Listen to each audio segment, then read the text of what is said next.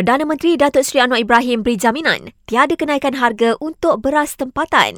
Beliau juga telah mengarahkan menteri-menteri yang berkaitan untuk turun padang dan pantau harga barangan di pasaran. Datuk Seri Anwar juga menegaskan isu berkenaan tidak boleh diambil ringan oleh kerajaan. Dalam perkembangan berkaitan, Kementerian Perdagangan Dalam Negeri dan Kuasa Hidup akan mohon kuasa tambahan bagi pantau isu bekalan beras secara sementara. Berikut penjelasan oleh pemangku Menteri KPDN, Datuk Armizan Muhammad Ali. Kangan kita sebenarnya adalah pemantauan yang kita laksanakan itu hanya terhad kepada rantaian bekalan itu di peringkat runcit sahaja. Eh, bukan pada peringkat pengilang dan juga pemborong. Kerana KPDN, penguatkuasa KPDN ini tidak mempunyai kuasa, punca kuasa untuk menguatkuasakan khususnya dalam konteks harga dan juga bekalan. Beliau juga memaklumkan kerajaan akan tawar subsidi terhadap jualan beras import menerusi jualan rahmah bagi atasi isu bekalan makanan ruji berkenaan.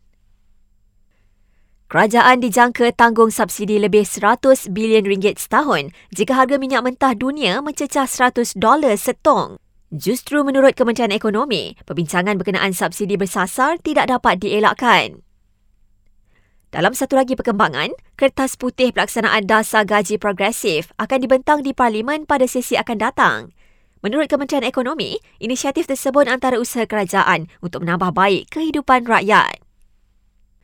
Hujan lebat di ibu negara petang semalam dilaporkan mengakibatkan lebih 40 kenderaan rosak di hempak pokok namun tidak melibatkan kecederaan.